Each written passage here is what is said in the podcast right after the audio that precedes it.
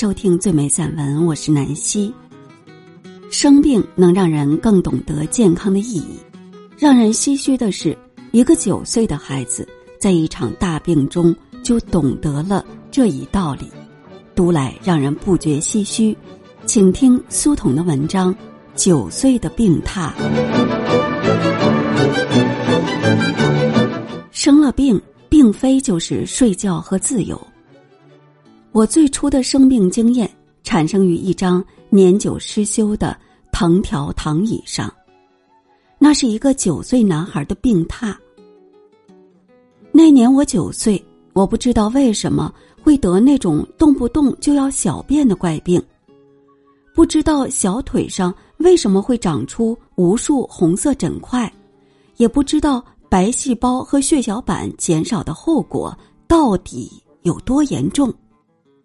那天，父亲推着自行车，我坐在自行车后座上，母亲在后面默默扶着我。一家三口离开医院时，天色已近黄昏。我觉得父母的心情也像天色一样晦暗。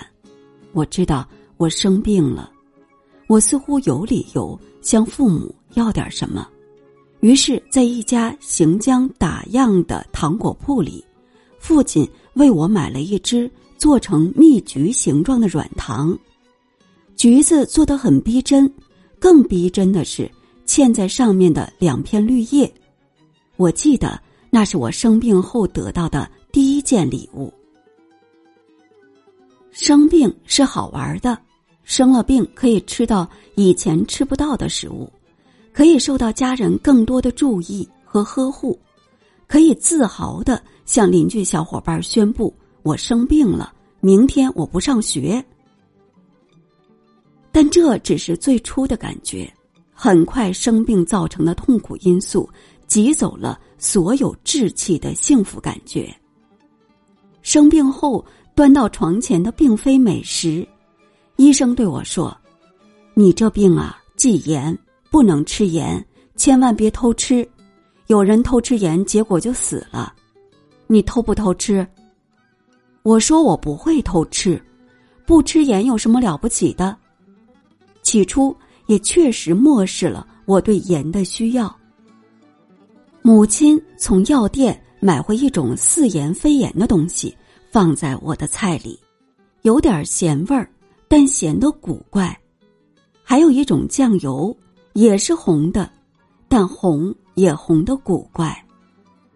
开始与这些特殊的食物打交道，没几天就对他们产生了恐惧之心。我想，我假如不是生了不能吃盐的病，该有多好呢？世界上怎么会有不能沾盐的怪病呢？有几次，我拿了只筷子在盐罐周围徘徊犹豫，最终仍然未敢越轨，因为我记得医生的警告。我只能安慰自己，不想死就别偷吃盐。生了病，并非就是睡觉和自由。休学半年的建议是医生提出来的，我记得当时心花怒放的心情，唯恐父母对此提出异议。我父母都是信赖中医的人，他们同意让我休学。只是希望医生用中药来治愈我的病。他们当时认为，西医是压病，中医才是治病。于是后来，我便有了我的那段大啖草药汁炖破三只药锅的惨痛记忆。对于一个孩子的味蕾和胃口，那些草药无疑就像毒药。我捏着鼻子喝了几天。痛苦之中想出一个好办法，以上学为由逃避喝药。有一次，在母亲倒药之前，匆匆的提着书包窜到门外。我想，与其要喝药，不如去上学。但我跑了没几步，就被母亲喊住了。母亲端着药碗站在门边，她只是用一种严厉的目光望着我。我从中读到的是令人警醒的内容。你想死？你不想死就回来给我喝药。于是我又回去了。一个九岁的孩子，同样的恐惧死亡。现在想来，让我在九岁时候就开始怕死，命运之神似乎有点太残酷了。是对我的调侃，还是救赎？我至今没有悟透。九岁的病榻上的时光变得异常稚重冗长。南方的梅雨滴滴答答下个不停，我的小便也像梅雨一样解个不停。我恨室外的雨，更恨自己出了毛病的肾脏。我恨煤炉上那只飘着苦腥味儿的药锅，也恨身子底下咯吱咯吱乱响的藤条躺椅。生病的感觉就这样一天坏于一天。有一天，班上的几个同学相约了一起来我家探病。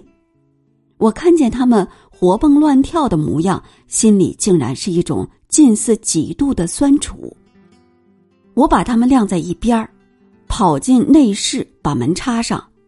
我不是想哭。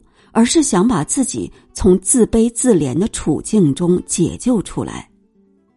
面对他们，我突然尝受到了无以言传的痛苦。